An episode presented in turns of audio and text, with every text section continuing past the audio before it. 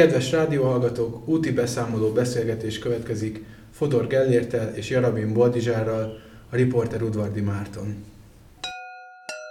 Kövesse Törvényből viszont a jók szeretnényesekkel, legjobbakkal kössetek barátságot. Beszélgetések.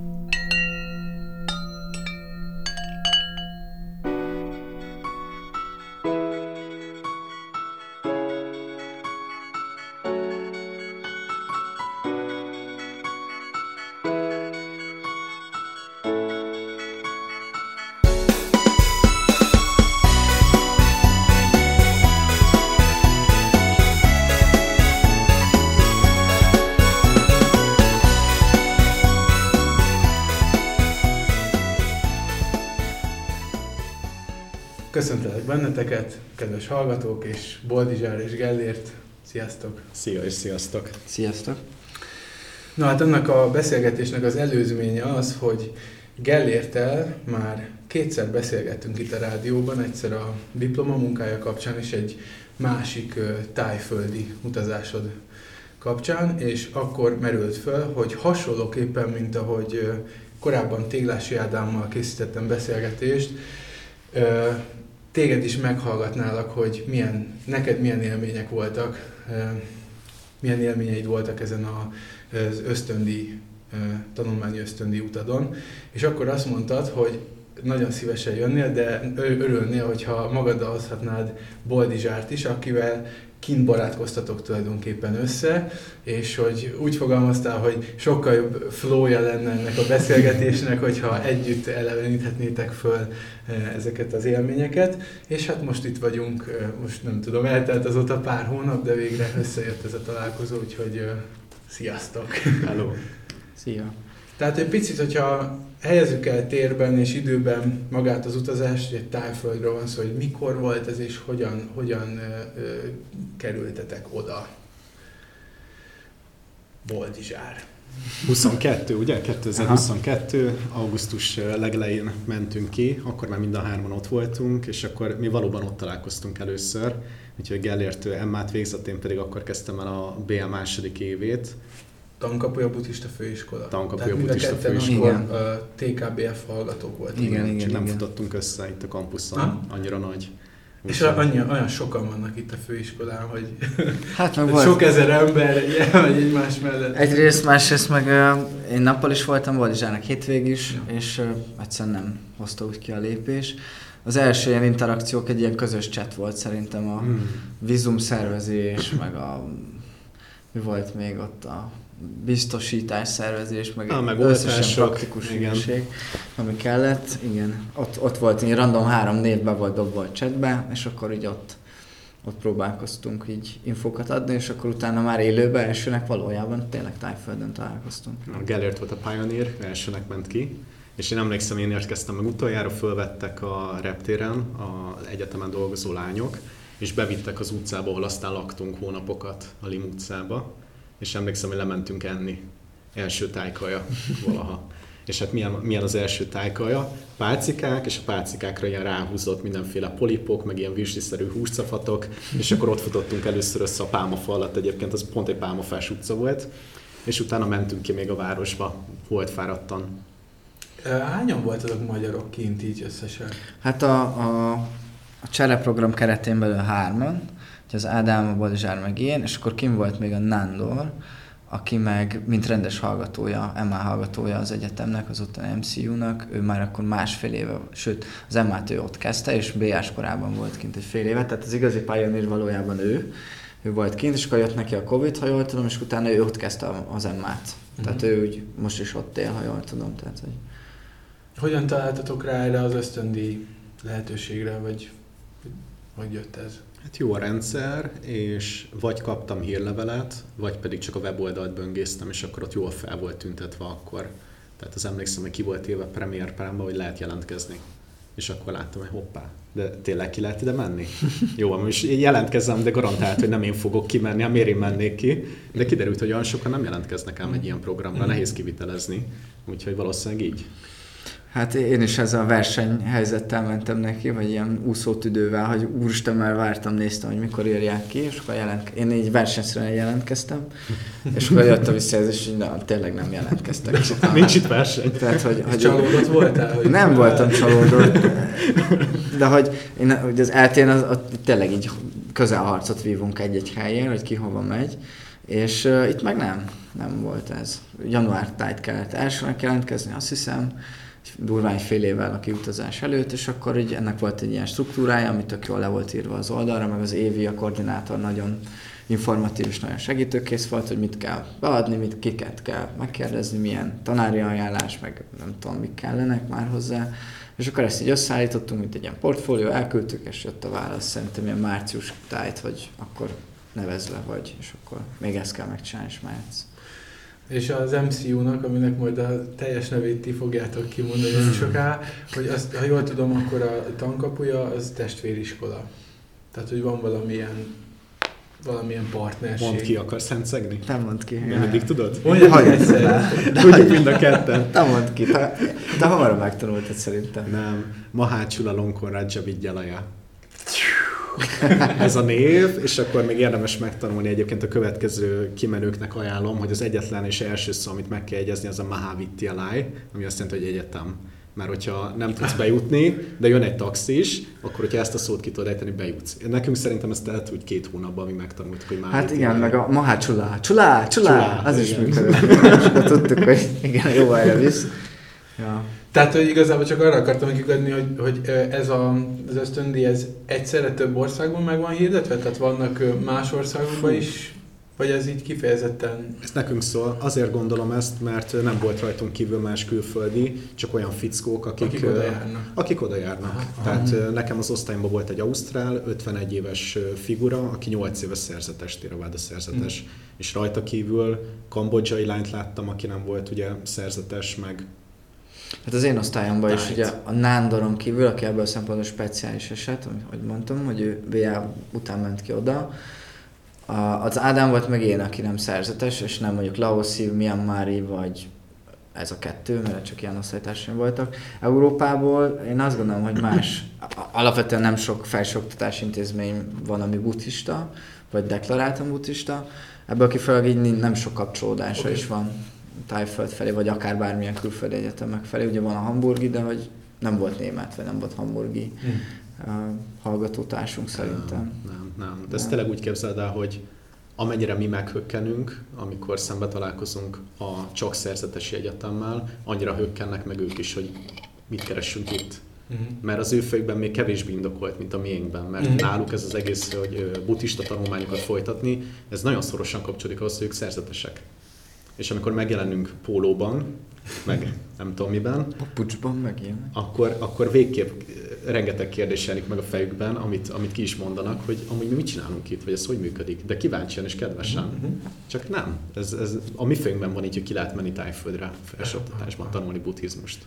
Igen, ez egyébként fantasztikus. És milyen érdekes, hogy tényleg most gondoltam bele, hogy hát Európában ez az iskola ez egyedülálló, és hogy, hogy miért nem mentek máshonnan, hát hogy itt, itt egy kapocs, tehát hogy... Igen, igen.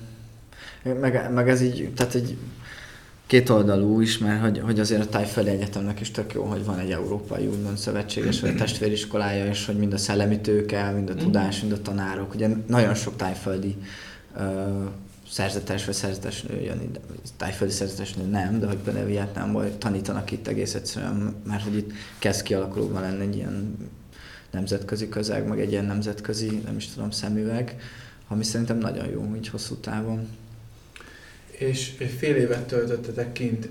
Milyen, tehát hogy itt tulajdonképpen becsatlakoztatok egy éppen folyó osztálynak a szemeszterébe, nem? Erről van Pontosan. szó. Tehát, hogy ami akkor nekik éppen volt, abba tudtatok bele. Így van, igen. Csak ilyen zsákba macska szerűen, hogy amit dobott, kinek mennyi, hány órát, az, az úgy történt. És ezen az egyetemen maga az oktatás az kivétel nélkül angolul folyik?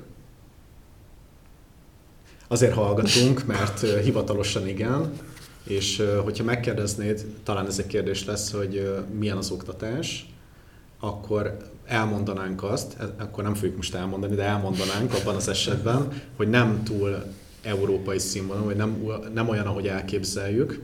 És aztán ki is derült, ez egy fontos témánk volt Gellért, amikor beszélgettünk, hogy mi várakozások nélkül mentünk ki, de amikor már ott voltunk x hetet, és rájöttünk arra, hogy mennyire nehezen hasznosítható ott az oktatás, akkor jöttünk rá, hogy voltak elvárásaink valójában, mert azt alapnak tekintettünk, hogy a tanárok tudnak kommunikálni a diákokkal, a diák érti, amit a tanár mond, és hogyha a diák mond valamit, azt pedig a tanár érti. És ugye angolul zajlik az oktatás hivatalosan, csak Ázsiában úgy tűnik a gyakorlatból, hogy még jóval elmaradottabb, mint amilyen például Magyarországon az angol nyelvoktatás. Mm. Tehát nem tudnak angolul, de ezt tényleg ki lehet jelenteni. Se a tanárok, se a diákok. Um, és igazából ott kik miatt fontos az, hogy angolul menjen? Hát abban a szempontból, hogy ők is szerintem próbálnak nemzetközi vizekre vezni. Mm, ez így hosszú távon így az iskola renoméját is javítja, meg az, hogy van egy ilyen világ összesítés, hogy melyik buddhista egyetem hanyadik számú a sorban. Tehát az első kettő-három az mindig valamilyen USA beli vagy Japán mm. egyetem, és ezek kutató tudomány egyetemek is, vagy aktívan gyak- gyakorló egyetemek, abban a szempontból, hogy mondjuk valami a társtudományhoz, mint pszichológia, szociológia, orvostudomány kapcsolódnak. Ez az egyetem meg pure buddhista egyetem, és inkább ott a helyi régiót próbálják megszólítani. Tényleg ez a Laos, Myanmar, Dél-Korea, Kambodzsa, Kambodzsa, tehát hogy és uh, mivel tájnyelv, nem, nem tudom, te lehet, hogy jobban tudod Boldizsár, hogy mennyire kapcsolódik a többi dél-kelet-ázsiai nyelvhez, de hogy mégsem annyira nem nagy átfedés van, hogy ott tájon bárki mhm. tanuljon, ezért nem maradt más, mint az angol. És még egy dolog a minőségbiztosításuk szerintem, hogy próbálnak azért külföldi zömében nyugat, nyugaton tanult embereket meghívni oda, hogy ott tanuljanak, és akár ott legyenek előadók, és ennek semmi más nem a, a lehetőség, mint az angol nyelv. Uh-huh.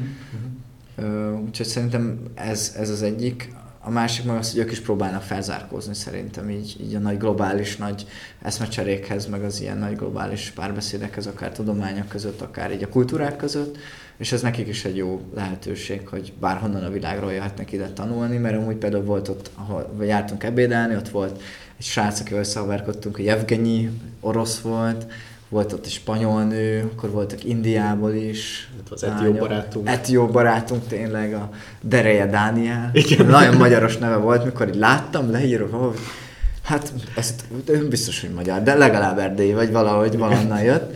És nem kiderült, hogy etióp srác. etióp srác amerikai angolt beszél. Amerikai angolt, csodálatosan jól beszél. De azt, azt tudod, hogy itt van egy kampusz, amit úgy hívnak oké, hogy Mahácsilalon Konrad Vigyeleje, és azon belül van egy nagy, illetve kettő kb. 6 éve épített épület, amit viszont úgy hívnak, hogy International Buddhist Studies College, uh-huh. Mhm. IBSC, Igen. és mi ott tanultunk. Tehát ez úgy néz ki, hogyha sétálsz 30-40 métert, akkor van egy jóval nagyobb egyetem, ahova csak tájok járnak, és csak tájul tanítanak, uh-huh. és ahol mi jártunk, okay. az viszont a nemzetközi igen, képzés. Igen, tehát, és hogy mit jelent az, hogy nemzetközi? A gyakorlatban azt jelenti, hogy ázsiailag nemzetközi.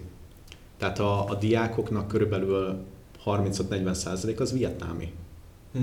Sok, igen. ugye, ugye ők sokkal jobban több, nem, nem volt vietnámi osztatás. Meg a fölöttem levő évfolyamban is, ugye vietnámi szerzetes lányok lenyírt hajjal, hossz szürke, ilyen világos szürke ruhában, és ők nyilván jobban is beszélnek angolul, mint a helyiek, mert jobban rá vannak kényszerítve. És a tanárok között is volt egy vagy kettő vietnámi, egy biztos, hogy volt engem tanított.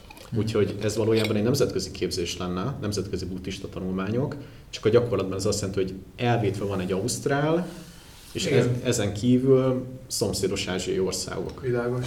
Uh-huh. És ti miért voltatok külön osztályban? Mert ő Gellért MA képzést ja, ja. folytatott, én pedig ugye BA második évet kezdtem. Okay. És ahogy mondtad az elején, mindenki oda csatlakozott be, hogy Ahol, ami tart. indult. Igen, meg ahol tartana. Szóval így nem is volt olyan, hogy most óra felvétel, meg, vagy tárgyfelvétel, meg ilyenek, hanem megmondták, hogy nézd, e- ezekre kell bejárnod, és akkor, akkor mi ezekre bejárunk. Mielőtt rámegyünk arra, hogy, hogy mégis mi az, amit uh, mégis magatokhoz tudtatok venni, uh, csak egy tényleg érdeklődésképpen, hogy ti hogy láttátok, hogy az egyetemnek van, milyen önreflexiója van azzal kapcsolatban, hogy az angol az mennyire segíti vagy gátolja az oktatást? Hát nekem a tapasztalatom az, nekem három darab órám volt, de ezt nem, tehát ezt úgy kell elképzelni, hogy egy darab óra az ilyen 300 perc körül volt, vagy 300 20 perc, vagy hogy jött ki. Tehát nagyon hosszú volt, 5-10 perces szünetekkel. Egy úriember volt egy amerikai professzor, ő volt a professzor Frank, ő nagyon jól beszélt, tehát nyilván natívként angolul, és neki volt azért egyfajta struktúra, meg egy az európai gondolkozás, az európai edukációs rendszerhez egy ilyen meglepő struktúra, vagy megfelelő struktúrája. Neki inkább szakmai reflexiója volt. A másik két szerzetes úrnak volt a Neminda és a Nantakorn. A Nemindáról azt, azt hiszem, hogy burmai volt, jól emlékszem, ugye? Igen. Ő, ő én azt gondolom, hogy ő szerintem tudta a határait az, az angol nyelv tudásának, ő tudatosan használta a diákat is segítségül. Tehát ott tök jó volt, hogy volt nálam, az ő óráim vizuális segédanyag, meg elküldte. Uh-huh. A Nantakornál ez már nem tudtam, nem mondtam volna el. Ő, neki, én azt gondolom, most nem, vagy a kulisszákat lehet elárulom, de hogy nagyon nehéz volt fenntartani a figyelmet azon az órán, megérteni, egyáltalán kontextuálisan elhelyezni azt, hogy, hogy mit tanulunk, ráadásul apidammát tanultunk, a háromnegyede Páli volt, és ő Pálit magyarázott az angoljával, ami nagyon-nagyon megnehezítette mind a megértés, mind a bevonódás, mint pedig a tudásanyag elsajátítását. Um, és uh, én azt gondolom, hogy az ő esetében nem volt uh, pozitív irányú reflexió ebben, hanem ez egy picit lehet, ez is lesz majd téma, de hogy ott a tájföldi és tájföldi szerzetes, nekik vannak, van egy ilyen nagyon erős arculata, most így a pozit, jó értelemben véve, hogy én szerzetes vagyok, a társadalomnak egy nagyon megbecsült és, és uh, piedesztára emelt része. Ebből kifelelő nagyon kritikát, önreflexiót, vagy bármelyet, ami az ő kompetenciáját kikezdi, azt ő nem igazán gyakorolja, hisz ő már alapvetően egy emelkedett állapotban van. Ezt mondjuk az én projekcióm ebben a működésmódban, hogy az én tapasztalatom nem biztos, hogy minden egyes tájszerzetes tényleg ilyen. És nála én ezt érzékeltem. Tehát sokszor, amikor kérdéseket tettem fel, mert valamit nem értettem, lehet, hogy ez a nyelvi akadály miatt, lehet, hogy más logikai akadály miatt, akkor mindig ugyanazzal válaszolt. Négyszer-ötször is elismételte ugyanazt az egy mondatot, amit én már egyszer nem értettem meg. Uh-huh. És utólag kiderült, hogy ez egy picit a tájtanítási stílus, meg tanítási tudásátadás, mikéntje is ez a repetitív, recitatív dolgok. Uh-huh. Másrészt meg az, hogy lehet, hogy nem is tudta volna elmagyarázni, vagy úgy elaborálni, hogy azt én megértsem, és egy idő után elkezdtem nem kérdezni.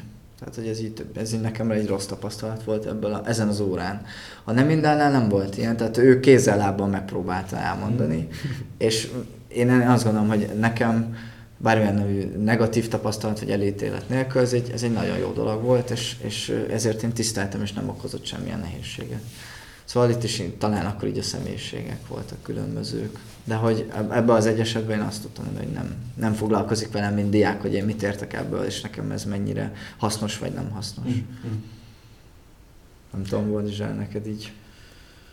Hát nekem szigorú ezzel kapcsolatban a véleményem, és uh, én nagyon figyeltem, hogy miért, uh, végig így magamra, hogy miért így ítélem meg, és uh, szerintem jogosan így utólag Ugye én két szemesztert voltam, nem egyet, úgyhogy ezekkel a tanárokkal még egyszer ugyanannyi időt eltöltöttem, és például a Neminda nekem, aki a Myanmari szerzetes volt, és egy fantasztikus figura. Nekem ő volt az első olyan szerzetes az életemben, hogy azt éreztem, hogy sugárzik róla valami, amivel én nem rendelkezem pozitív értelemben. De ez, és szóval, hogy ez, ezt ki lehet mondani, ez nem egy probléma. Ő nem tudott angolul, és nem tett eleget azért szerintem, hogy tudjon angolul. Mondom ezt azért, mert hat éve napi szinten csak angolul tanít egy egyetemi képzésben. Tehát, hogyha valami indokolja azt, hogy az ember megtanulja jól beszélni egy nyelvet, ugyanarról a témáról mindig, ami egy könnyített terep, ugye, egy szűk szókincs, akkor ez az. Uh-huh. És ő ebben nem fejlődött. Uh-huh. Volt egy másik tanár, ő táj volt, ő például azt mondta, neki még rosszabb volt az angolja, ő egyszer reflekt, ő többször reflektáltak erre, tehát nem azzal volt probléma, hogy reflektál arra, hogy neki rossz, elmondja, hogy rossz az angolja, és aztán úgy hagyja. Ő úgy reflektált magára, hogy tudja, hogy rossz, ezt a szót használta, de arra elég, hogy elmondja a tananyagot. Na most én az anyanyelvű Ausztrál mellett ültem, és időnként kíváncsiságból megkérdeztem, hogy oké, hogy én nem értem, de te érted-e, hogy mit mond? És mondta, hogy nem. Megkérdeztük a többi diákot, nem. Mhm. Tehát nem volt elég arra, hogy elmondja, amit akar. És ez többszörösen bebizonyosodott. Szóval szerintem, hogyha reflektál is annyit zavarában, hogy oké, okay, tudom, ezt nem sikerült most elmondanom, de nem teszi érte, hogy ez miért van. Egyébként talán független attól, hogy szerzetes vagy nem szerzetes ázsiai vagy nem ázsiai, ugye az egy plusz meló. Tehát este, amikor végzel a munkával, akkor lekerülni és akkor nyelvet kell tanulni, megértem, hogy nincs kedve. Mhm. Mert nem rúgják ki. Szóval ebben így nem tudom nagyon védeni ezt az egészet, de szerintem nem is szorulnak rá, tehát működik ez, ez az egész rendszer enélkül is. Ja. És ugyanennek a lónak a másik oldala, a professzor Frank, aki még nagyon jól beszélt angolul, ott meg neki az volt nagyon az oktatói nehézsége, hogy a csapat másik pont a fele, nyolcan voltunk, négy ember egyáltalán, Ah. annyi szót se. Aha. Tehát ott meg az volt nehéz, hogy értik-e, amit én mondok, Lá, nem látom a tekinteteken, a beadandók, az előadások minőségén látom, hogy nem, és hogy van-e valójában uh, annak értelme, hogy én itt tanítok, vagy tudást megpróbálok átadni, megszólítani ezeket az embereket. Holott, ő, vagy na, ő például, nekem nagyon tetszett az ő szemléletmód, és módja, és az elején nagyon sokat is köszönhettem ennek, hogy ő ez az abszolút előítéletes, előítéletmentes, és a teljes elfogadást gyakorolta így, így oktatási szempontból a szerzetesek felé. Mhm. És ő soha nem kért őket számon, soha nem kérdezett úgy bele, de muszáj volt az oktatói mi voltjában egy-két kérdést azért feltenni a csapat másik felének is. És, és ott láttam, hogy nagyon sokszor elakad az órában, vagy, vagy nem viszi a lendület, vagy nem tudja, hogy akkor most itt fogjuk ezt majd mindjárt tanulni, itt a kambodzsai buddhizmusról valamit beszélünk, de hogy meg fogják ezt érteni, és én ezek alapján hogy fogom elvárni azt, a, azt az eszét, vagy azt a assignment, hogy, tehát hogy Mhm. folyamatosan a lécet mindig lőtte be az elvárásokat, hogy mit kérem a végén, hogy mire kapod a jegyet, az, az így folyamatos átalakulóban volt, mert ehhez kellett neki alakítani. Mhm. És ott volt egy nagy, szerintem ez neki is okozhatott nehézséget, vagy amikor kerekasztalt szervezett, hogy akkor ott most beszéljünk, ott is nagyon nehéz volt, hogy ne csak mindig mi beszéljünk, hanem ők is, hogy értik meg, tudunk-e kapcsolódni, szóval olyan volt, mint egy pici ilyen izolált sziget a, Mhm. a másik csapat, meg mi hozzájuk képest abszolút, tehát hogy nem, nem mi voltunk itt a felülemelkedettebbek, hanem, hanem nehéz volt, Mhm. mert teljesen más minőségben voltunk jelen. Ez egy ö, nagyon ö, földhöz ragadt szempont, és megkerülhetetlen szempont. Igen. Tehát, hogy lehetünk akármennyire elemelkedettek, meg elfogadóak, meg nyitottak, meg a többi dolgot, ugye mi alapvetően úgy jöttünk el onnan, és úgy is töltöttünk minden napot, hogy borzasztó hálásak vagyunk, és rengeteget kapunk. Tehát ez nem egy kritika a programra, de attól még ez egy tény, Világos. hogy információt hogy cserélsz, hogyha, hogyha alapszintű mondatokat nem tudsz összetenni helyesen. Márpedig, hogyha nem helyes, akkor már nem jelenti azt, és akkor már mindenki másképp értelmezi. Tehát ez ennyire egyszerű. És ezt mi a másik oldalról is megtapasztaltuk, ugye mert tájok között laktunk, kizárólag, mi voltunk az egyedüli külföldiek, mi meg ott próbálhattuk ki, hogy milyen az, hogy egy árva szót nem tudunk tájul. Hogy annyit nem tudunk mondani, hogy WC. Ugye? Mert mire megtanultuk azt, hogy hongnám, nekem az szerintem öt hónapba telt, hogy megtanultam, hogy WC, hogy hongnám. Addig, addig, addig, addig mutogattunk, ugye? Mit a hong? Mert a nám az víz, de Igen, a víz? hong az ugye minden szoba. Szoba, hong, víz, hongnon, vízszoba. az az A vizes hongnám, az a vizes szoba. Vizes igen. blokk, ja. igen. Hát igen, igen. Tehát nekünk is egyébként bele kellett tenni, és nekünk az angolunk már volt olyan szinten, hogy ezzel ne legyen probléma, tehát nem velünk volt a probléma. De amikor kimentünk, akkor meg a mi felelősségünk volt, a mi feladatunk volt, hogy most akkor akarunk-e tudni kommunikálni. És ja, Hát szerintem jól abszolváltuk ezt a részét. ezt Már megoldottuk. Volt Zsár az ilyen napi másfél órát tájozott, meg tanult meg azóta is. Én, én meg voltam azzal a basic 20 szóval, meg a mutogatás, meg, de hogy mind, minden, tehát nem volt soha Boldizás kellemetlen. segített. Volt olyan is, Hát igen, meg, meg, a, meg, meg, a helyi gágyaink, tehát hogy mi annyira szerencsések voltunk, hogy ugye első naptól két-három olyan ö, egyetemen dolgozó lány lakott az utcánkban, akik folyékonyan beszéltek angolul helyesen. És ők vittek el a helyi különböző éttermekbe, stb. és ők tolmácsoltak nekünk. És aztán, amikor már kettesben akartunk kimenni valahova a lányok nélkül, vagy aztán külön-külön, hát igen, akkor derült ki, hogy van-e szókincsünk, vagy nincs.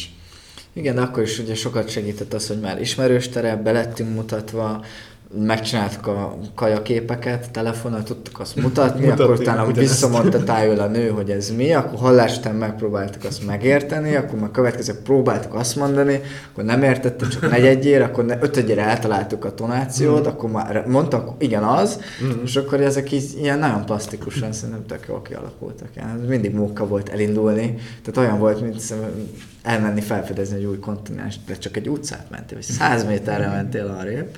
És akkor mondom, most jó lesz ez, jó lesz, nézzük meg itt mi van. És akkor leültünk, mindenki nagy szemekkel nézett, hogy ezek meg kicsodák. Gyere ide, Mari, olyat látsz, hogy fú, és akkor oda jött, hozott valamilyen étlapot, nyilván minden tájó volt rajta, szerencsénk volt, volt fotó rajta, sokat volt, és akkor így, tehát így alakult az eleje. Nem jellemzőek a turistákat, ahol voltatok annyira. Hármat láttam összesen, a négy hónap alatt. Ja, Három, három, alatt a három, piacon, ugye? három Mm, külföldit. Igen. Nem, nincsen. Nincsen. Nincs. Hát ez, ez tényleg egy olyan hely, hogy külváros, gyárakból élnek ott a helyiek, a helyiek ugye kik, azok, akik a keleti határól oda költöznek, tehát már bankokig nem jut el, de ide, ide már eljut, körülbelül egy ilyen 50 perc bankok, és akkor itt bemennek gyári munkába, 13 órát robotolnak, ilyen 20 éves figurák, meg a helyi öreg nénik, meg bácsik, akik a kaját készítik az utcán. Ez egy ilyen közeg. Itt nincsen látnivaló úgymond külföldinek, aztán persze kiderült, ezt mind a ketten megtanultuk, hogy pont az ilyen helyeken van igazán látnivaló. Tehát ez az, ami autentikus, és ez az, ami olyan ingergazdag, hogy győzött földolgozni. Mhm. Úgyhogy utána elmentünk mi is ilyen turisztikai helyekre. Próbálkoztunk. Ja igen, itt, itt eltérnek talán kicsit az élményeink, de mind a ketten egyetértünk abban, hogy ez az igazi. Hát abszolút, én is azt, hogy itt az a mennyiség, ugye?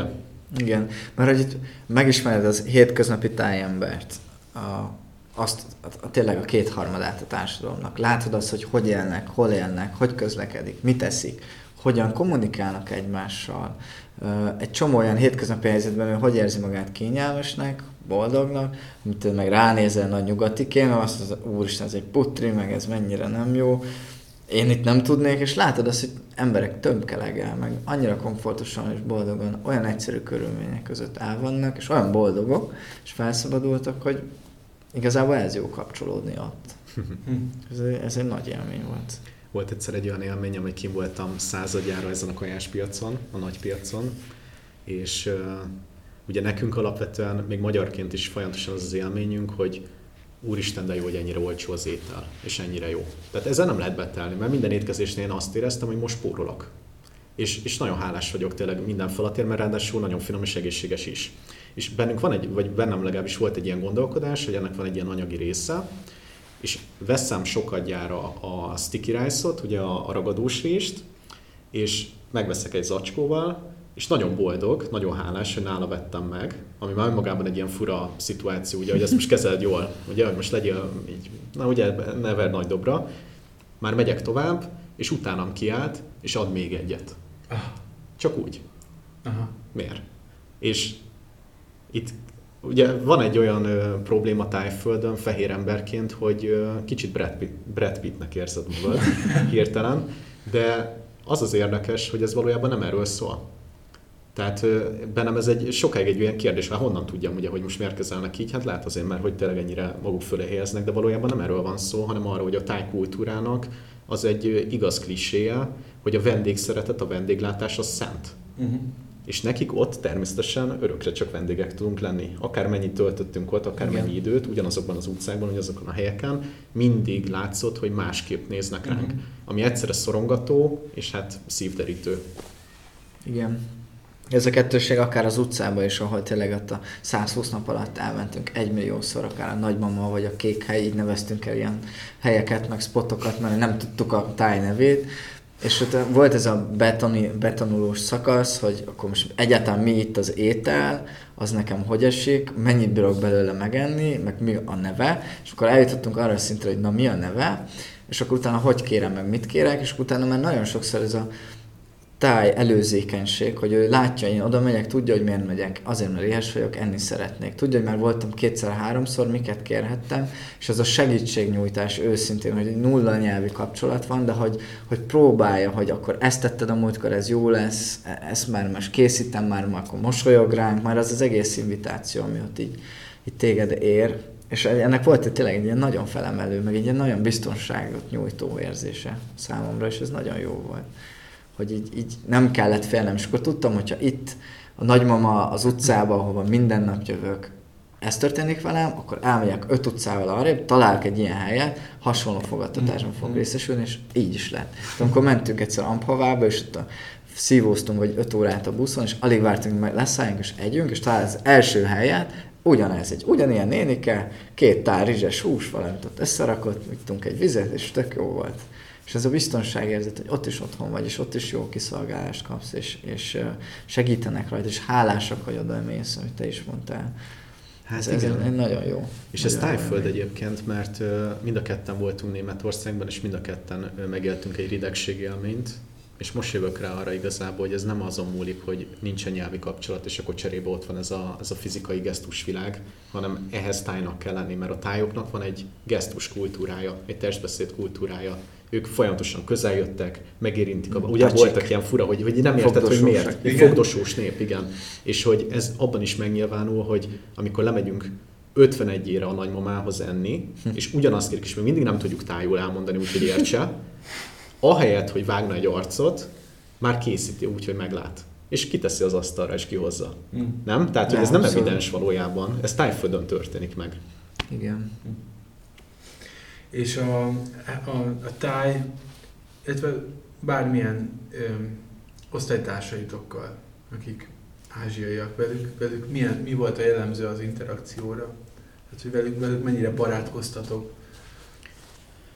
Nekem nagyon jó osztályom volt, szerintem 20 voltunk körülbelül, és volt körülbelül 3-4 Myanmari, ugye egy Ausztrál, 6-8 táj, meg hát a vietnámiak, ugye öten voltak a vietnámiak, és az első naptól, hát az első élmény az rettenetesen kellemetlen volt, mert bementem, kezembe tettek egy mikrofont, ugye ez tájföldön az egyetem ez nagyon gyakori, hogy a kezedbe raktak egy mikrofont, ugye ez itt én nem szoktam hozzá, akkor remegő hangon nyilván elmondtam, hogy eldaráltam angolul, hogy ki vagyok és mit csinálok itt, én is úgy éreztem, hogy az indoklásra szorul, így a tekintetekben ez jött le, és utána végre szünet volt, nem tudom mennyi idővel később, és kimentem a folyosóra, és így körülálltak de úgy körülálltak tényleg, mint hogyha egy hirtelen egy óvodában találtam volna magam, és egy gyerekek így körbeálltak, és akkor így egy méterről a két méter magas, vékony ausztrál fószer, így mondja, hogy na, látom, kedvelnek. És én azt hittem, hogy gúnyolódik egyébként, még volt bennem egy ilyen tipikus magyar ilyen, na, biztos valami opozíció lesz kettőnk között,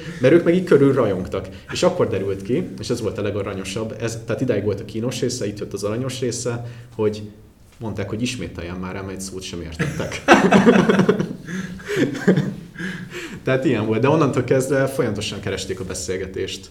És nem volt semmi, hogy mondják ezt, hamisság ebben. Egyszerűen kíváncsiak voltak, és nyitottak voltak, és egyébként a szerzetesek között volt az, ami nem volt meg feltétlen a tájok között, hogy nem úgy kezeltek másképp, hogy neked ezzel dolgod legyen. Tehát nem kellett megdolgozni azt, hogy most akkor te egy magasabb társadalomból jössz, vagy egy rosszabbból, vagy tényleg miért vagy te Európa és ők miért ázsiak, ott nem volt ez. A szerzetesek között én úgy éreztem mindig magamat, hogy most a közösség része vagyok. És ez tök furcsa egyébként, mert lehetnének ők a kirekesztőek, és a hétköznapi tájuk a befogadóak, de én pont fordítva éreztem. Uh-huh. Szerzetesek között volt meg igazán ez a barátság. Ez úgy elfelejtettem, hogy én most egy külföldi vagyok. Uh-huh. És ezt, ezt érezted ebbe azt, hogy, hát, hogy a darma az, ami a kapocs tulajdonképpen, hogy tulajdonképpen mind a ketten a szangának, a, vagy a részei vagytok, vagy ez nem lett kimondva, vagy ez csak, ez csak egy ilyen érzet volt? Hát tippelni tudnék. Ugye maga az osztály is nemzetközi, tehát egy része ugye vietnámi, meg burmai, és nekik is már ugye ezzel dolguk volt, hogy ők egymást hogy kezelik, úgyhogy lehet, hogy ez segített nekik abban nyitottak legyenek de való, most így megmerném azt tippelni, hogy volt köze a darmához, mert, mert azért tényleg jóval-jóval befogadóbbak és nyitottabbak, és olyan normálisabbak voltak felém. Úgyhogy valószínűleg egyébként a, a osztályban a szerzetesekkel kapcsolatban az volt egy nagyon pozitív magammal hozott élmény, hogy tényleg van bennük valami, ami tisztább, mint a civilekben és én nagyon szerettem a civileket tájföldön, de tényleg volt valami a tekintetükben szerintem, ami tiszta volt, és ugye volt egy ilyen naivitás, egy ilyen ártatlanság, egy ilyen gyermekiesség, mm-hmm. nem gyerekes, hát gyerekesség is volt, de alapvetően egy gyermeki tisztaság, Mhm. azt szerintem sugárzott róluk.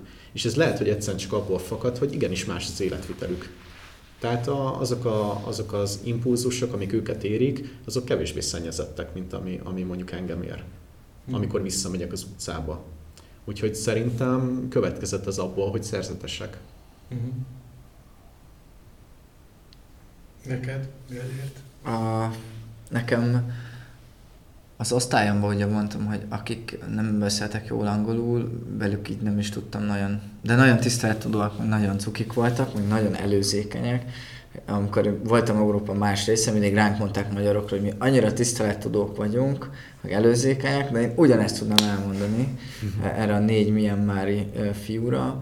És akkor volt egy laoszi fiú, a John, meg volt egy indiai fiú, a Raja, vagy Raj, azt hiszem, jól emlékszem, Rajit, igen, Ja, igen, a Reggie. igen, a Rajit. Ők jól beszéltek angolul, a Rajit ő, ő egy nagyon büszke szerzetes volt, azért is, mint kiderült egyszer a WC-be, megkérdeztem, hogy ő a Sakyamuni, a Sákja nemzetségnek a tagja, Hoppá. és ő Indiának is azon részében és azon falujában olyan, ahol, ahol a tör, történelmi buddha is úgy, úgy születhetett, és ő tényleg egy ilyen büszke, nagyon, nagyon büszke ember volt. Üm, Vele inkább így a darmáról, meg a tudás, a tudásunk ütköztetéséről tudtam beszélni sokat, meg ő szerette, és szerette is challenge az embert, meg ő most már, ha jól tudom, Tajvanon van, PHD-t csinál, szóval ő tényleg egy ilyen tudós szerzetes szeretne lenni. Én őt nagyon kedveltem, vele inkább egy ilyen szellemi tiszteletbeli kapcsolatom volt. És akkor volt a John, a John meg egy ilyen nagyon mosolygós, nagyon szórakozott szerzetes volt. Vele ő közel lakott hozzánk, ahol mi laktunk a Lim utcától, ott szerintem feljebb ott a piac környékén volt még ott egy ilyen szerzetes szállás, és néha vele így, így a Songtao-val, vagy ezzel az ilyen kis jeep-szerű, nem is tudom minek nevezzük, tuk-traknak neveztük el, egy ilyen nagy tuk-tuk, ami egy ilyen platós kocsi, egy ilyen pick-up-szerű dolog. Vele utaztam, meg sokat voltam könyvtárba, és vele ő, ő nagyon sokat kérdezősködött így a hétköznapi európai életről, meg, meg így a társadalmakról, meg hogy milyen nekem, mint fehér férfinek, meg így a lányok, meg így a technik, technológia, hogy van részt, részt, hogy vesz részt az életemben, és vele azért sokat dumáltam, meg ő mindig ilyen vicceskedően így beszúrogatott is sokszor, ilyen érdekes módon. De én őt nagyon kedveltem, meg így szoktam is néha beszélgetni vele, és ő mindig hozott nekem ilyen kis csokikat Laosból, meg kávét, meg én is vittem neki dolgokat, és nagyon hálás volt érte folyamatosan. Úgyhogy egy, ő, ő, én kedveltem őt, ő, ő volt az egyetlen ilyen szerzetes kapcsolódásom. De tényleg jó voltam, amikor sokat vártam mondjuk a tuktrakra, akkor mindig sokat dumáltunk, és jó volt látni egy ilyen, egyrészt jó volt valakivel beszélgetni, aki jól beszél angolul, másrészt meg ezáltal egy nagy csomó mindent megtudtam. A, arról, hogy ő például hogyan értelmezi a vinaját, vagy a darmát hogyan gyakorolja, vagy milyen neki laosziként tájföldön lenni, ez is egy külön Hm. téma, meg milyen neki uh, itt szerzetesnek lenni, ő mit gondol a pénzről, tehát ilyen, én meg ilyenekről kérdezősködtem, vagy így próbálkoztam így meglátni azt, hogy mi van a horizont mögött, úgyhogy ő, szerintem ez nagyon sok, sok jó tapasztalatot adott hozzá, meg úgy tök jól árnyalta azt, hogy milyen a szerzetes. Alapvetően milyen a szerzetes képem, én azért vittem oda egy nagy csomó, ha nem is elvárás, de inkább azt, amit így könyvek, meg a hallás, meg a szép hollywoodi filmekből így elvittem ezt a szemüveget magammal, ezt ő nagyon jól árnyalta, és még jobban elhelyezte azt, hogy ők is emberek, ők is hétköznapi emberek, Mesélj, mesélj. akik, akik szerzetesek, és hogy igenis lehetnek saját dolgaik, igenis lehet saját ö, hártliuk, vagy éppenséggel szokásaik, vagy eszközeik, és hogy nekik is megvan. Tehát nem egy tiszta, pure, teljesen buddhai vagy bodhisattva-i hétköznapi emberek ők, hanem ők is gond megnézik ezt, vagy azt a YouTube videót, ő is összegyűjti a pénzét erre a telefonra, és akkor kérdezgettem, hogy neked most miért kell egy új iPhone, mert éppen a, a, Xiaomi- a Xiaomi, vagy hogy kezd kell mondani, az már neki így régi volt, és mondta, hogy hát azért, mert akkor jobban tudok tanulni, meg ez így úgyis nekem adják, akkor ez engem szolgál, és hogy, hogy tehát megvannak a maguk, uh, nem is tudom, indokai, vagy, vagy ilyen vissza, gondolati visszafejtései így a vinajához képest, hogy ők a 21. a modern 21. században hogyan élhetnek kényelmes és, és é, maguknak. é, hát egy, nem mondanám azt, hogy alátámasztják, vagy hogy úgy addig forgatják a vinaját, vagy a darmát, amíg a saját igazuk meg nem lesz, de hogy, hogy valahogy elhetővé kell tenni. Tehát lássuk azban, hogy sajnos szerintem a 21. században nem lehet azt elvárni tőlük, hogy, úgy legyenek tudós, egyetemre járó szerzetesek, hogy ne használja laptopot, ne legyen telefonja, ne gyűjtse a pénzt, nem tudom én, ne igyon kávét, hanem inkább az, hogy, hogy hogyan használja ezt, és hogy ebben gyakorolja a darmát, vagy nem, és amikor mondjuk a telefonon az ottani Facebookot görgeti, akkor az, az, az már lehet egy olyan szemrehányás. De ez is csak a külső szemlélőnek a mhm. szemrehányása, neki is jár a kikapcsolódás, meg a egyéb tudások felhalmozása, de más a perspektíva náluk abszolút. Tehát, hogy, hogy nem ez az ilyen ortodox, nagyon, nagyon minden csak a vinaja szerint művelő szent szerzetes. Ez, ez valahogy nem tud létezni. Szerintem ez egy irreális dolog, és ez, ez nem tud ilyen lenni. Ebben a generációban ezek a 20-as fiatal férfiak, mint ahogy mi, ebben egyszerűen nem. Hisz nem ebben nőttek fel. Sokuk ilyen 10-12-3 évesen lett szerzetes, akkor már, tehát őt már tévé elő kell elhozni valószínűleg, meg a, meg a Nintendo elő, vagy a Nintendo elő, meg, meg nem tudom, tehát mm. hogy ők így lettek szerzetesek. Tehát, hogy nem életszerű az, hogy most hirtelen egy ilyen puritán gyakorló legyen. Volt más lehetőségetek arra, hogy a, a szerzetes életbe akár bele próbáljatok, vagy közelebbről lássátok? Hát volt ugye az elvonulása az első szemeszter végén, Neked volt még azon kívül, ami ilyen nagyon... Hát amikor a, ja, igen, a sziszaket, igen, a meg a hétfői meditációk. Hát na, aha, aha, aha. Egyébként ez a, a hétfői meditációt jó, hogy mondasz, az elején eszembe jutott, hogy meg kell említsük, hogy ugye az egy ilyen össznépi meditáció volt, ami azt jelenti, hogy az IBSC-nek a, egyébként csak 70-en voltak kb. az odajáró négy év folyamat összeadva az emberek. Tehát mi akkor összegyűltünk egy terembe, akkor azonnal megtanultuk, hogy nekünk az utolsó sorban kerülni, és akkor... Ott is oldalon. Igen. A lányok mindenki mögött. A lányok mögött, a szerzetes lányok mögött. Az is megtisztelő volt egyébként.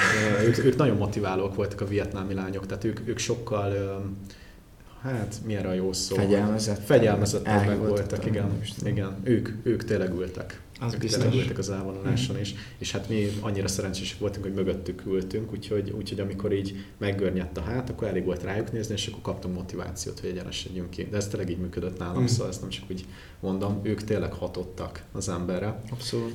Úgyhogy a vietnámiakat fontosak.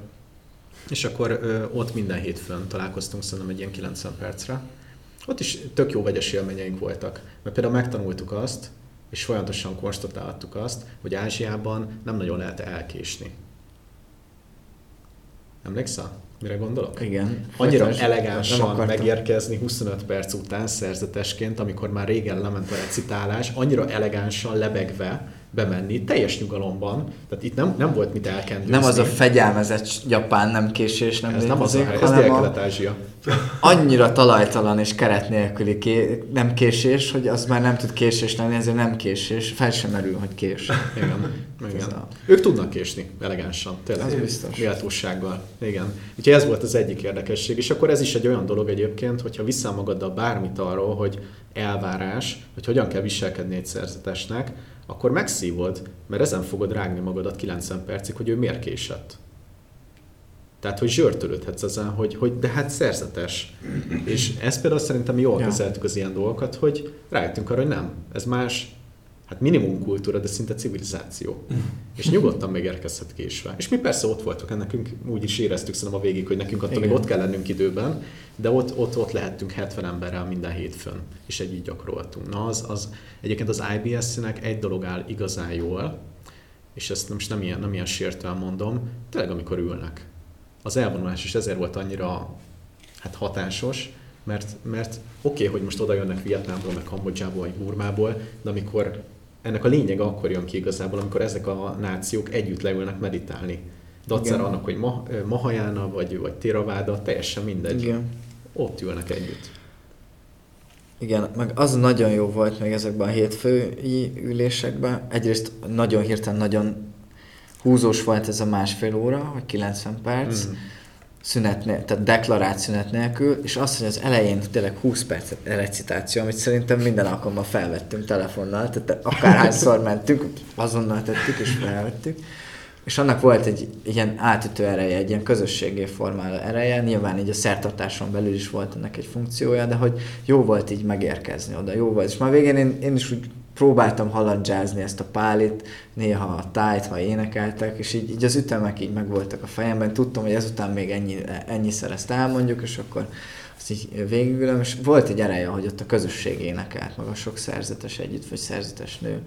És ami még nagyon jó volt, hogy annyira össznépi volt ez, amit mondott Boldizsár, hogy a takarítónők azok itt simán beültek egy ilyen burmaiba, hogy fél órát mm-hmm. ott, amíg a szerzetesek énekeltek, ők is összetett kézzel, ott hajbókoltak, meg végülték, ugyanígy a gondnok, vagy egy-egy tanár néha bejött, tehát hogy ennek itt tényleg volt egy ilyen, mm-hmm.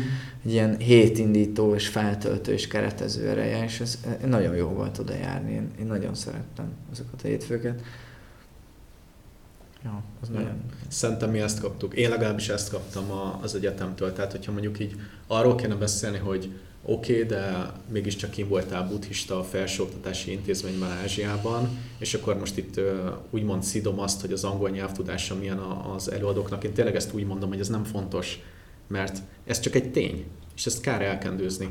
De hogy mi közben 70 meg 100 szerzetessel tölthettünk két-három napot egy héten, ugye csak ennyit kellett, de azok a napok nagyon-nagyon-nagyon hatásosak voltak, és velük futottunk össze a folyosón, és uh-huh. nekik láthattuk a viselkedését, meg a, viselkedésüket, meg hogy esznek, meg hogy recitálnak, és tartják a dolgaikat, és velük kerülhettünk egy olyan közvetlen kapcsolatba, ezt sem említettük még, amilyenekbe, amilyenbe még a tájemberek sem kerülhetnek. Így van. Tehát mi úgy voltunk kint farangok, ez volt az első tájszó, amit megtanultunk, Igen. tehát külföldiek, úgy voltunk itt külföldiek, hogy a szerzetesekkel közelebbi kapcsolatba kerültünk, mint magunk a tájok, uh-huh. a tájokkal pedig közelebbi kapcsolatban, mint a szerzetesek, és mind a kettővel közelebbibe, mint bármelyik külföldi turista. Uh-huh. Uh-huh. Tehát ez ennek a programnak a lényege, uh-huh. és ebből aztán rengeteget kaptunk, csak sikerüljön verbalizálni, nem? Hogy Igen. most akkor mégis ebből mit hoztál Hát te tök jól összefoglaltad, most úristen, úgy összefoglaltad még az én fejembe sem.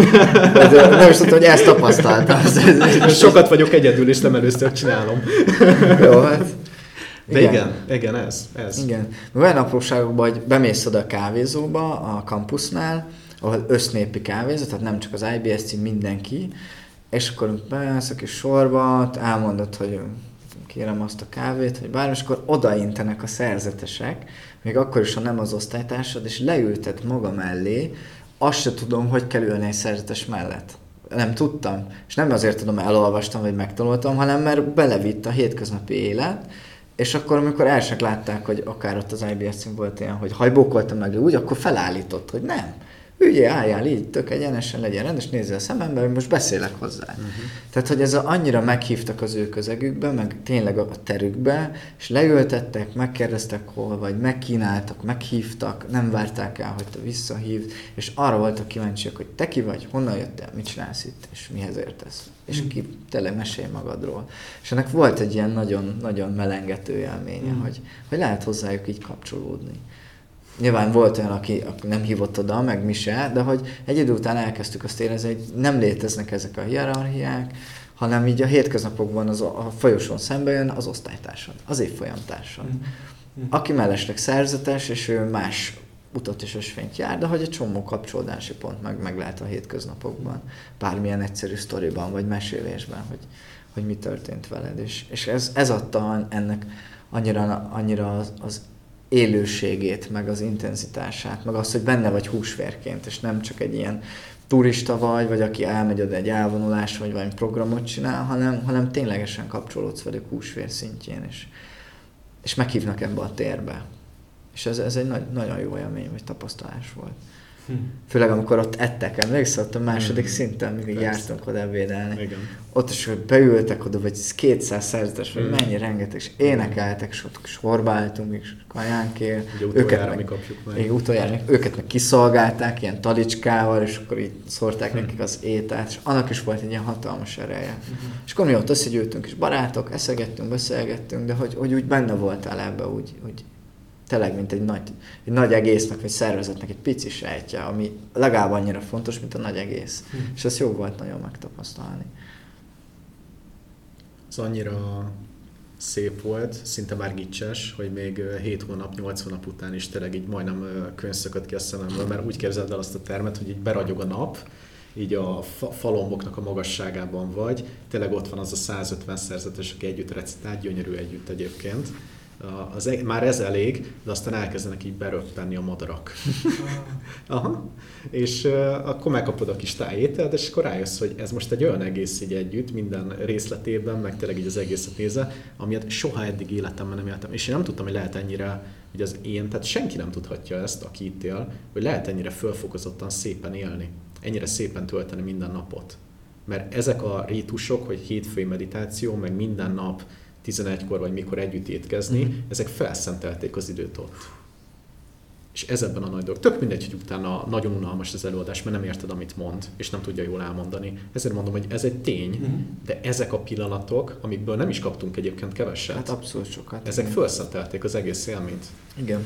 Meg ugye a hétköznapi motivációt, meg, meg így a, azt a tüzet annyira táplálták, és annyira látens módon, hogy ne, nem, az, nem kellett élményt keresned, nem kellett valami után menned, nem kellett célokat, meg, meg eseményeket szervezni, hogy jó legyen, hanem pusztán a hétköznapok, amik rejtegettek, az így elég, elégséges volt arra, hogy, hogy te ott csak legyél feltöltő, hogy beszívd ezt az egészet, gazdagodj ezáltal, és, és kapcsolódj. És ez nagyon jó volt. Hát meg ott láttunk olyaneket, hogy jöttek ilyen családok, akkor ők fizették azt az adott ebédet, és akkor ők kaptak áldást. És tényleg ott volt a, a közösség vezetője, egy ilyen összekötözött hurkapálcika csomaggal, és így szórta rájuk a vizet, mindenki meg. És ők meg hajbókoltak, meg szórták a pénzt. Tehát annyi ilyen apróságot láttunk, ami, amiket így, így el se lehetne képzelni. Vagy, vagy így, így nagyon nehéz vissza is emlékezni, hogy ezek hogy is voltak. Vagy például azt, hogy sétáltunk fel az ebédlőbe, és ott van ezek a vége láthatatlan fotók, ami rejtélyes módon egy ilyen 20 centi magas, 200 centi széles fotót képzelje, el, és rajta volt 500 ember. Hogy hogy? És fél évig telt, vagy na, hát négy hónapig azon agyaltunk, hogy ezt hogy készítik? Ez miért van? Ez annyira táj volt ez is. És ezek ilyen, ilyen kis apró, ilyen nem is tudom, arany, aranyfalcsai voltak a nap, minden napnak. Ja. És ez az egyetem, és itt aztán délután három óra lett, és utána fölültünk vissza a Szongteóra, ahova ásítozó kimentünk reggel, és visszamentünk a mi utcánkba, és onnantól kezdve egy darab szerzetes nem láttunk, vagy alig ha, és akkor meg hirtelen több ezer táj vett minket körül. És akkor azzal is kezdj, amit tudsz. Igen. Mert ők is kezdenek veled, amit tudnak, és amúgy az egy szintén nagyon pozitív élmény, ugye, hogy hogy viszonyulnak hozzád. Tehát, hogy ez a kettősség is, amit ott megélhettünk, és akkor abban eltelt négy nap, vasárnapig, és akkor hétfő hirtelen megint ott magad a reggeli meditáción. Tehát ezt a komplexitást Ja. megélni. Az, hogy ennyire kontrasztos, de mégis egy egységet formál, és ebben az egyetlen átmenet, az te magad vagy, aki ezt itt tapasztalja. És hogy ez, hogy mész át egyik térből a másikba, hogyan éled ezt meg, milyen kapcsolódásokat találsz önmagadban, és ez, ahogy így összegyúródott, így szerintem bennünk abszolút, így, így, így, így ilyen nagyon gazdag, nagyon komplex köré alakult. És én egy idő után azt éreztem, hogy, hogy pozitív értelemben, de, de bármi történhet, mert mindent be tudok ebbe integrálni, és ez csak hozzáad. És so, soha nem tud olyan történni, ami, ami nem lenne már ismerős, de ugyanakkor meg egy annyira új dolog, és annyira újdonságot és új működésmódot kíván, hogy, hogy mégiscsak egy egységet alkot ez a kettő. Szóval ilyen, tényleg ilyen kiszálaszthatatlan volt az egész nagyon sokszor, de mégis egy egységet alkot. Nagyon, Ja. nagyon érdekes. Ja, jó van, jó, megnyitottuk a memóriánkat, már hallhatóan belelkesedtünk mind a ketten, és egyébként ennek ez a lelkesedés az első naptól az utolsóig tartott. Hát abszolút kitartott. És nem enyhült azóta, tehát hogy, Hát nem. hogy ez nehéz... ö, Majdnem posztraumás stressz. Igen, stressz, igen, most igen. basszus. Most kezdjük fel, amit akarunk, rossz igen. értelemben, Kint igen. sem volt kis, kis falat, de most akkor helyezd el. Igen. Na de lyukat beszélünk a hasadba. De hát azért, azért vagyunk itt. hát nem is tudom, mit lehetne még az elvonulásról, hogyha meséltek. Ez, Az nagyon jó volt. Az nagyon jó Pont. volt. Igen, de tényleg zavarba ejtve jó volt. Ugye utána hány nappal jöttünk utána az a három-négy? Hát kb. 2, 3, 4 a fene tudja. Nem emlékszem. meddig tartott az elvonulás? Hát nekik valami 15 vagy 20 nap. Nekik 15 nagyon- nap, igen. 15 nap. Nekünk meg lejárt a vízumunk. Nekünk meg lejárt a vízum, meg jött a repjegy, és akkor nekünk volt három nap Mhm. nettóban, meg egy Mhm. fél nap, Mhm. valami ilyesmi volt, tehát nem, nem voltunk sokat, sajnos. No, tehát úgy képzeld el, hogy kimész nagyon messze, föl északra, Ö, ugye mi bankok fölött laktunk a külvárosban, és akkor nagyon messze északra, nem tudom én, Pecsovum vagy mi Aha, négy, négy-öt órát buszon, szerzetesség, ami nagyon jó buli, ugye Igen. akkor már mindenkit ismersz, ez az egész legvége, és akkor ö, besétálsz az erdőbe, előtte szerintem esett az eső, mert emlékszem, hogy a sárban tocsogtunk papucsban, és akkor ö, azt látod, hogy a szerzetesek azok nagyon ö, leleményesen ö, igyekeznek le, lecövekelni a sátraikat. Tehát ők már voltak ott, tudják, hogy számít, mert utána 15 napig ott fognak feküdni. Én is lecövekeltem a sátramat, egy akkora ö, gyökér volt a hátam alatt, utána három éjszakán keresztül, mint a combom, tényleg olyan vastag volt, de ez nem, nem volt zavaró egyébként. Tehát leraktuk a sátrat, ott vagyunk az erdőben, és akkor annantuk ezzel 3.30-kor kelés, Bizony, négyre ott kellett csücsülni. és kezdődik a recitálás. Bizony. Tehát besétálunk egy épületbe, teljesen rendben van az épület, de a fürdés, a budi, az tényleg olyan, hogy mi, hogy kell ezt leírni? Hát budi. És a fürdés az meg olyan, hogy van egy medence kirakva egy, egy ilyen palalemezes tető alatt, és akkor abból a medencéből merheted magadra a vizet. Műanyag kotlival. Aha, és ott állsz körülötte. Szóval, hogy egy ilyen környezet, az tényleg az erdő közepén van. Első nap elmondták, hogy ha jön a kígyó, akkor nem kell megijedni, tovább kell menni. Úgyhogy arra is fel voltam készülve, aztán végül nem volt kígyó. Meg Tájföldben még az állatvilágot tekintve egy dolog szerintem nagyon érdekes, hogy kisebbek a hangyáig, vörösek, és sokkal többen vannak. Kisebbek? Kisebbek, és följönnek a hatodikra. Nekem Ja, ez ja, az a benyomásom. fajta Az a hangja, de fajta ott az hangya. erdőben ott, Ott nagy hangya volt? Ez persze. tényleg, egy- tényleg egy olyan Hát hely, azt a, hogy... azt a krétaport, vagy nem tudom mit, azt a hangya ellen szórták. Én Hogy azt ez hittem, a kígyó. Én ott olyan folyamatosan kígyót láttam, de nem volt. Tehát a- ott tényleg egyébként nem szeged meg azt, hogy ebéd után már nem eszel harmadikat, mert hogyha egy falatot is eszel a sátradban, akkor garantáltan ezer hangya alatt találod magad éjszaka. Ez egy ennyire természetes. Hát az én sátram alatt, már a sátor is, tehát azt mondták, hogy majd mi kapunk sátrat, ne vegyünk. Előtte voltunk a piacon Valdizsára, és ott voltak kis szerzetes vietnámi lánykák, és vették a sátrat. Meg így, na, nekünk nem kell, mi kapunk. Hm?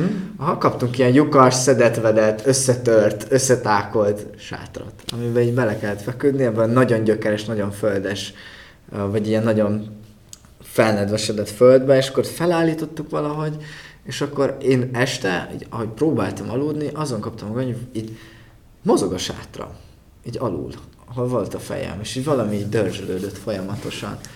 És akkor, amikor kilám, kimentem, megláttam a lámpát, egy hatalmas hangyabolyra raktam a sátram, amik így, így mentek a sátor alatt, és annyira hangosan és sokan, hogy ilyen, ilyen műanyag súrlódás volt gyakorlatilag ez a hang, és fú, nagyon rossz volt, de hát nem bántottuk egymást, úgyhogy mindenki mehetett a dolgára. Mennyit De hogy- ültünk? Négyszer hányat? Hány Micsoda? perc? Négyszer hány percet ültünk? 90-et? 90 perc is Négyszer volt. 90 session. perc volt egy nap. Igen. Az nagyon komoly volt. és ott is olyan ételt kaptunk, ugye mert ez, ez egy kemény volt 4x 90 perc, tehát ö, az megterhelő volt, meg szélesen is ugye ott, ö, bár akkor már nagyon meg voltunk edződve, szóval nem viselt meg minket egyáltalán, de azért utána a sátorban alvás és meg egy 3-30-szor kelés, egy érdekes meditációs élmény is volt reggel onnan folytatni a következő lépést, ahol előző este abba hagytad, Igen. annyira összefolyt, de ott képzeld, hogy volt szerintem egy ilyen tízes vietnámi stáb, akik főztek. Uh-huh. Tehát az nekik egy ilyen karmagyűjtő program volt valószínűleg, és olyan szeretettel készítettek annyiféle ételt, amennyit még mi sem láttunk, pedig mi aztán rengeteg időt töltöttünk a piacon. Tehát ott volt 20 fogást ott az asztalon kitéve, és akkor szépen sorbálásnyal, ami ugyanúgy a legvégén, mint az ülésnél, és akkor szedtük magunknak az ételt. Tehát hihetetlen ellátás volt. Tehát az erdő, tisztaság, sok recitálás, rengeteg ülés, sátorban alvás, és mennyei étel napi kétszer, tehát utána meg koplalás. Az átmossa az a szihét két nap alatt. Mhm. És Ja. utána jöttünk haza. Tehát aztán Ferihegy. Hát nagyon hamar, igen. Igen. Meg ott volt meg egy gyönyörű tó, ahova ki lehetett menni sétálni, és minden kis szerzetes, meg egy kis csoportok, barátok egymástól leszakadozva oda mentek. Tényleg egy ilyen nagyon festői táj volt. Ilyen köd volt reggel a kis tó felett, tök jó volt arra sétálni, meg este is. Akkor voltak ilyen hatalmas, ha- hagyják nem, bocsánat, de leragadtam, de ilyen hagy, hagyja várak, te nem emlékszel rájuk? Hatalmasok, tényleg, szétszakadnak, szét... Igen. Hát ilyen ember, ember magasságú. Tényleg. Igen. Olyat, olyat És- képzelj el. A meditáció, ugye mi ott is bontott csoportban voltunk, szóval az iskola, iskolai kereteken belül nagyon kevésszer voltunk együtt a Bolnizsárral, mert hogy mindig bontott csoportban voltunk valahogy, és azért nagyon kevés instrukcióval voltunk ellátva az én csoportom, nagyon sokat ültettek minket, főleg a hajnali ment a legjobban, meg a délelőtt, és a délutániak már egyre nehezebbek mm. voltak, és a kettő között meg ilyen vége láthatatlan és nagyon nehezen érthető darmabeszédek ö, voltak, és nagyon hideg volt a kő, még erre emlékszem, mm-hmm. amin ültem, annak ellenére, hogy, hogy nyár volt, meg ott mindig örök nyár van, És nekem akkor észleltem ilyen két nap után, hogy, hogy rengeteg akadály van az elmémben. Én viszonylag sokat gyakoroltam előtte is, meg így igyekszem, de hogy ott valahogy az második nap annyi minden kulminálódott bennem, hogy, hogy nagyon nehezen tudtam vele megküzdeni. És volt még egy pikantériája ennek, hogy hát ez egy ilyen aláírásos szerzős elvonulás volt, hát hogy fognak itt 300 embert ö, jegyezni, hogy mennyit ül bent, ül bent, megjelenik-e vagy nem. Kitaláltak, hogy egy arcfelismerő rendszert raknak a bejárt elé, ami előtte bemész, szépen belemosolyogsz, az mondja, hogy tuti, és mehetsz be. Amikor kijössz, belemosolyogsz, akkor mondja, hogy ajaj, és mehetsz pisilni. Na mi ez alól kihúztuk magunkat, geopolitikai okok miatt, hogy így mondjam, nem akartunk arcfelismerőben részt venni, és azt vettem észre, hogy így a második, harmadik nap így, így nagyon sokat megyek WC-re, és nem bírok ezzel a feszültséggel mit ah. kezdeni, mert nem tudok ott annyi, egyszerűen annyit ülni. Mm. És van, van sok nehézségem. És akkor elkezdtem gondolkozni azon, hogy ezek most belülről jönnek, vagy kívülről, és akkor rájöttem, hogy, hogy belülről és kívülről is egyszerre. Mm hogy nem tudok azzal mit kezdeni, hogy a körülményeim most egy picit nehezek, hogy hideg van, fázok, folyamatos fázás élmény, meg az is, hogy ez az érzelmi élmény, hogy hát ma este elbúcsúzunk, vagy ez az utolsó napon, mindjárt megyünk, és az ez így nehéz volt. Tehát egyszerre nagyon jó lezárás volt, más, másrészt meg nagyon frontálisan megmutatta az, hogy, hogy ennek most így akkor mhm. lassan vége, mm.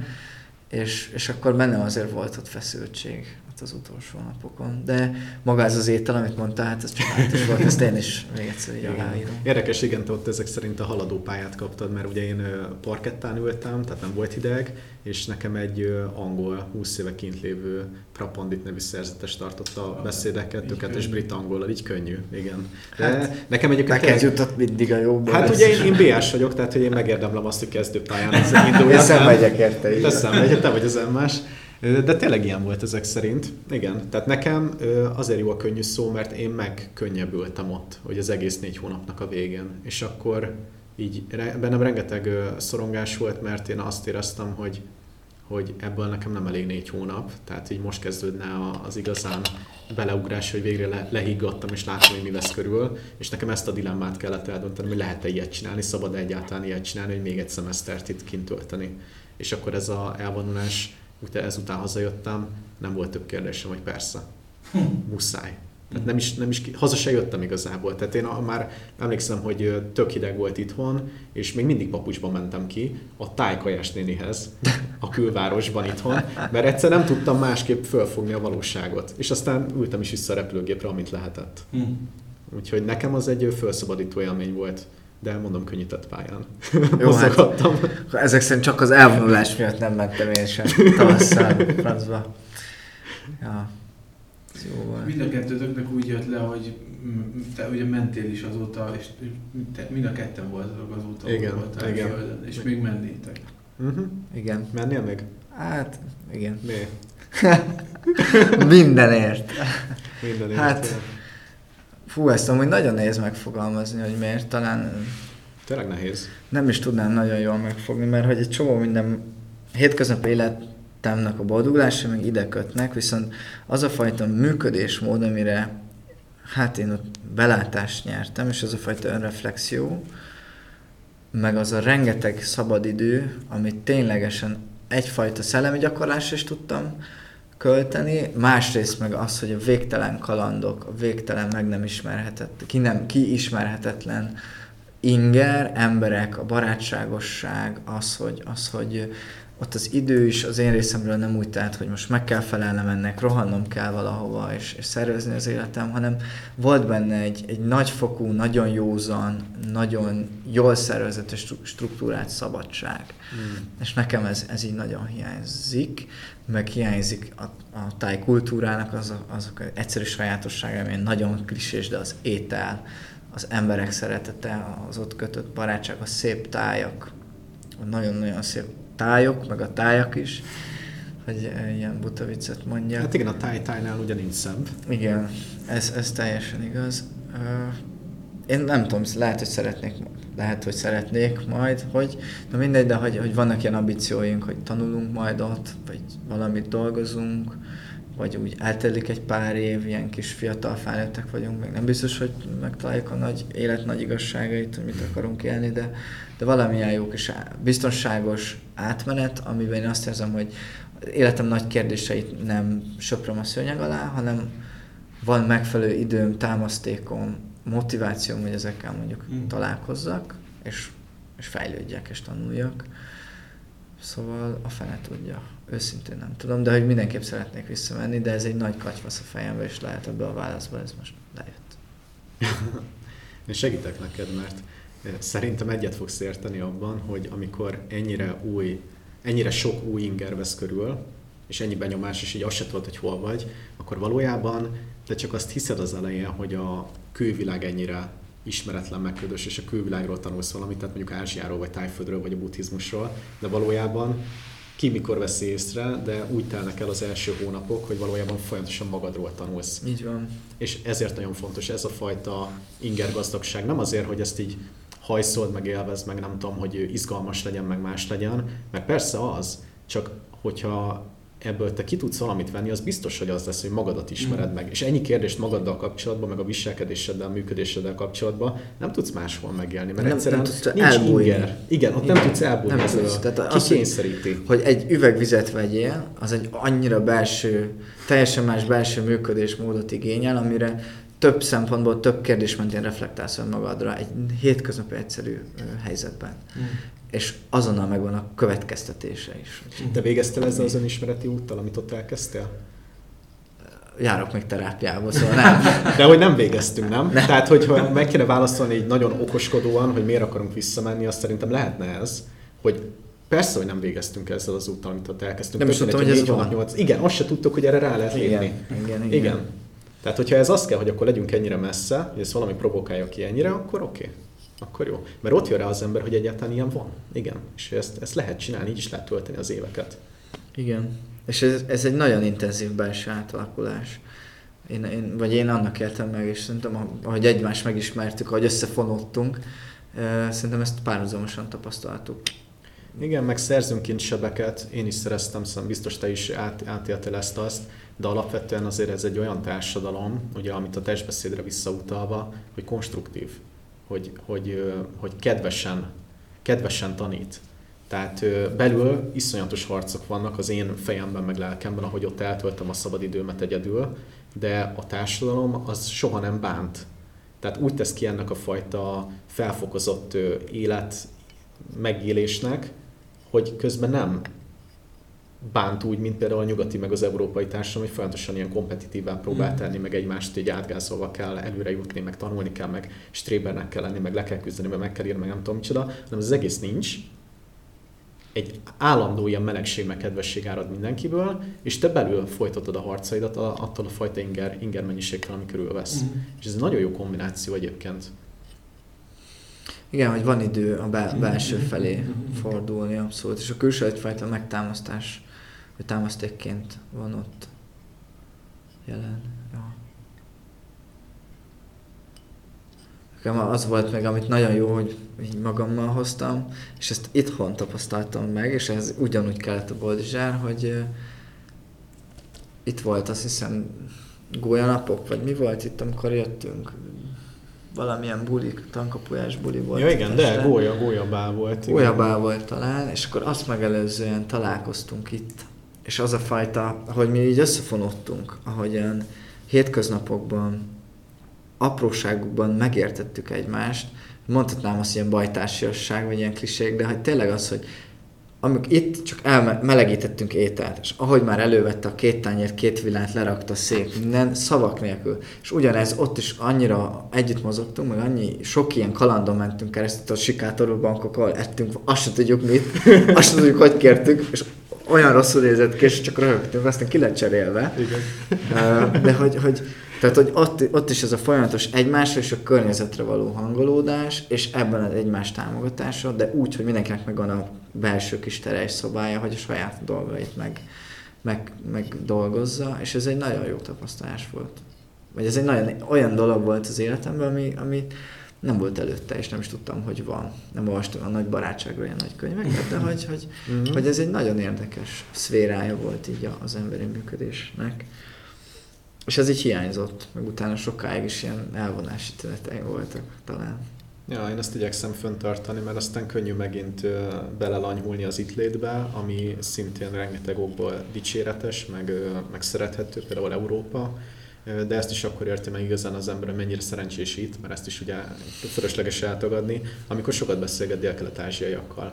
Amikor megérti azt, hogy ők ugyanannyi pénzért mennyit dolgoznak, és milyen arccal, és hát igen, milyen attitűddel, mi pedig, hogyha mondjuk lekapcsol a légkondi, akkor már milyen arcot vágunk. Mm. Szóval ezt is értékelni, hogy mi hova születtünk, ezt is ott kaptam meg úgy igazán. Ezt mindig ugye elmondták óvoda óta, hogy Afrikában éheznek. Oké, okay, azt még mindig nem láttam, de azt, hogy a táj az hogy él, az már elég volt ahhoz egy ilyen húsvér tapasztalat, hogy értékeljem azt, hogy itt mi van. Igen, de, de közben meg az a fajta tanulási pálya, amit mi ott kint, hát egyébként ez egy privilégium, ugye, mert tájként, tájföldön nem biztos, hogy annyit tudsz tanulni, mint európaiként tájföldön. Szóval nekik lehet, hogy ide kéne jönni, nekünk meg oda kell menni, és akkor van ez a felfokozottság meg. Ja. Hm. És ez nem négy és nem nyolc hónap. Ez ízelítő. Amikor kikéred a tájétet, és akkor még teszel bele extra csilit, ez, ez pont annyi, az extra csili. Igen. Talán. Igen, a, a chili az pedig úgy működik, azt is megtanultuk, de azért jobban erre szocializálva voltál, nem? Hát én azt kértem az első ételemnél, hogy ez legyen annyira csípős, amennyire csak lehet, most legyek túl rajta, utána már menni fog.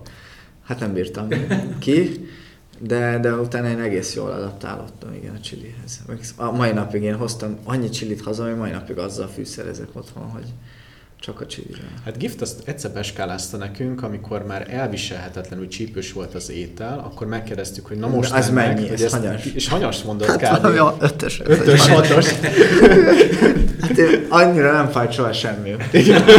az biztos. Tehát az, az annyira rossz, és gyakorlatilag egy ilyen magyar húsleves szerű, ez a mara húsleves szerű tettünk, egy kis zöld tésztával talán, de az annyira csípett, hogy könnyes. Én tényleg nem is emlékszem rá, csak a fájdalomra, meg a helyre, hogy oda soha több. Igen, azzal például nem, nem nincs ilyen ambíció, hogy azt is kitanulni és kimaxolni és eljutni arra a szintre, mint a tájok, mert az már veszélyes, az már túl veszélyes ehhez. Ők, még néha még ők is kórházba kerülnek egyébként a saját ételük. Én láttam két példát, igen, igen, igen. Ugye a papaja, hogy hívják, az papaja salát, a papaja szalad. Amit mi ettünk? Amit mi ettünk. Rákos? Igen, az ott a nemzeti eledel, és gyakorlatilag bárkivel beszélgetsz, azt fogja mondani legalább 10-ből 8-szor, hogy ez a kedvenc étele. Az egy ilyen nyers salát, amire egy ilyen rák rá van téve, és iszonyatosan csípős.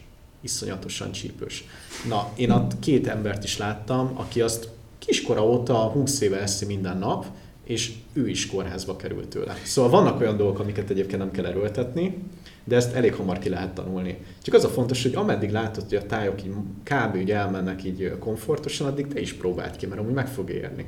De vannak olyan pontok, amikor igen, jó, nem esztük meg az út mellől ezt a húst, mert már tegnap is ez volt itt. Igen, igen, igen.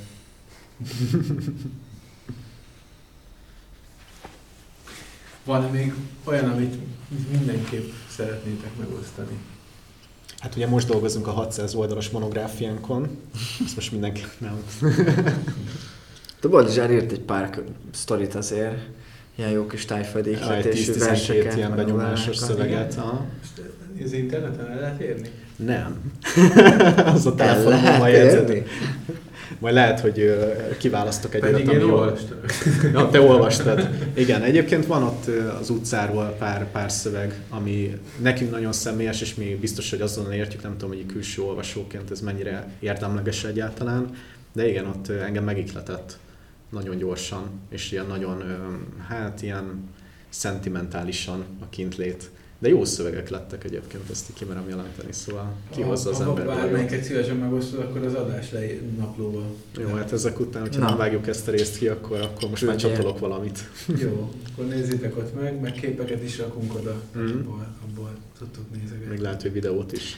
Ja, hát én csak egy ilyen béna naplót vezettem, ilyen scrapbookot, de nem, nincs írói béna sajnos, de azt az annyi, annyi volt. Azt is feltöltjük ilyen flipbookként. Beszkeneljük a nem is tudom, a csokikat, meg a nem tudom, Na, van benne. Hm? Kakaós papírt. Én Nem is tudom, ilyen, ilyeneket gyűjtögettem. Ja. Jó, úgyhogy amit nem mondtunk el, azt kompenzáljuk média anyaggal, meg azért meg lehet, hogy egy szöveggel. Szagosan, ízesen. Ja.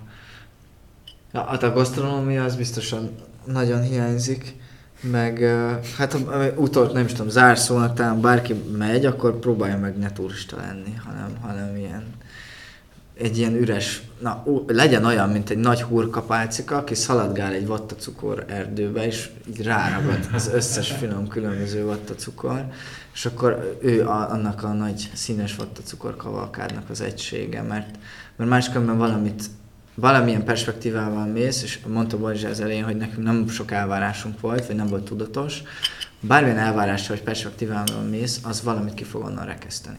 Ez És van. ez be- ott az a negatív élmény lesz. És Igen. akkor utána, ha visszajössz, vagy mást olvasol, akkor lesz egy lemaradás, kimaradás élményed, meg ott helyben is egy csomó feszültséget okoz. És nekünk szerintem ez is volt egy nagy meccs közöttünk, hogy, hogy nem, nem mészleltünk ilyesmit, nem éreztünk must-have dolgokat. És ebből lett ennyire nagyon plastikus és organikus az, hogy annyi hétköznapi egyszerű dologba bele lehetett nagyon mélyülni, meg, meg, meg, meg tapasztalni, hogy, hogy rá kell az időt, az energiát, és azt a nem kevés bátorságot, hogy megnyílj ennek, és odaad magad, és akkor az majd téged is fog építeni, és te abban a kavalkádban meg, meg kvázi újra, újra születsz, vagy újra testesülsz, vagy alakulsz folyamatosan, és szerintem ez ott egy, egy nagyon hasznos és nagyon jó attitűd. Tehát aki úgy érzi itthon, hogy ki van égve, ki van üresedve, és már az életközepi válságon is túl van, és még mindig semmi, nekik hatványozottan ajánlat, igen. Érdemes minél üresebb lapként kimenni, ha még van Igen. lap egyáltalán. Igen, de tényleg, tényleg nem kell semmit vinni. Egy dolgot én is mondanék zárszónak, hogy azért érdemes vinni a nyitottságon túl, amúgy érdemes tájul tanulni. És ezt már le is írtam, és tényleg így gondolom a mai napig, hogy az nem egy az vicces, hogyha ketten vagyunk, hogy nem tudunk tájul, így kínunk be, rögünk rajta, de nem, hogy elvenne az autentikusságából az, hogy akkor így könnyebb, meg mit tudom én mi, hanem pont, hogy beljebb visz. És uh, úton útfélen fog, kelleni fog a tájnyelv, és nem fognak tudni angolul. Tehát aki nem megy le Patajába, meg nem tudom hova, ott nem fognak tudni angolul. És uh, az, annak csak pozitív hozadéka lesz, hogyha valaki csak tíz szót megtanul. Úgyhogy mindenképp, mindenképp érdemes készülni nyelvileg. Igen. Szükség lesz rá. Az olyan apróságok, ah, most örökké fog tartani ez, de hogy akkor én egyszer voltam egy faluba, elmentem a falu sarkára egy boltba, hogy igyak egy kávét, és ott volt egy hely, és akkor elkaptak. És akkor a tehenekről beszélgettünk, mert ezt a szót értettem. És akkor mutattam a nagy magyar szürke marhát, és el voltak képedve, hogy a tájtehénhez, szarvasmarhához képest ez egy mekkora nagy, úristen, hatalmas nagy állat. És azt annak köszönhetem azt a fél óra nagy kacagást, meg jó Egy élményt, hogy azt az egy szót ismertem, hogy tehén. És akkor ebből elindult egy ilyen nagy, nagy kézzel lábbal mutogatós, gogulfordítós, nagyon jó élmény. Szóval tényleg a tájnyelv az, az minden szempontból elengedhetetlen. És ők is jókat fognak kacagni, mert mondjuk az a szó, hogy KO, az jelenti azt is, hogy belépni, ő, fehér, meg rizs, és garantáltan rosszul fogod ejteni, akkor végre megtanul, úgyhogy lesz Igen. egy, rögtön lesz egy összenevetés az elején. Úgyhogy mindenképp érdemes megtanulni egy KO. Gellért Boldizsár, nagyon szépen köszönjük, köszönöm, hogy így ezen a, ebbe az egy, egy és negyed órában egy kicsit eleve, megelevenítettétek ezt az utat. Ez tényleg jól jött így ki, és érdemes volt azért várni egy-két hónapot, hogy így hárman le tudjunk ülni. És hát köszönjük szépen a beszélgetést. Mi is köszönjük. Köszönjük, igen. Sziasztok! Sziasztok. Hello. Thank you.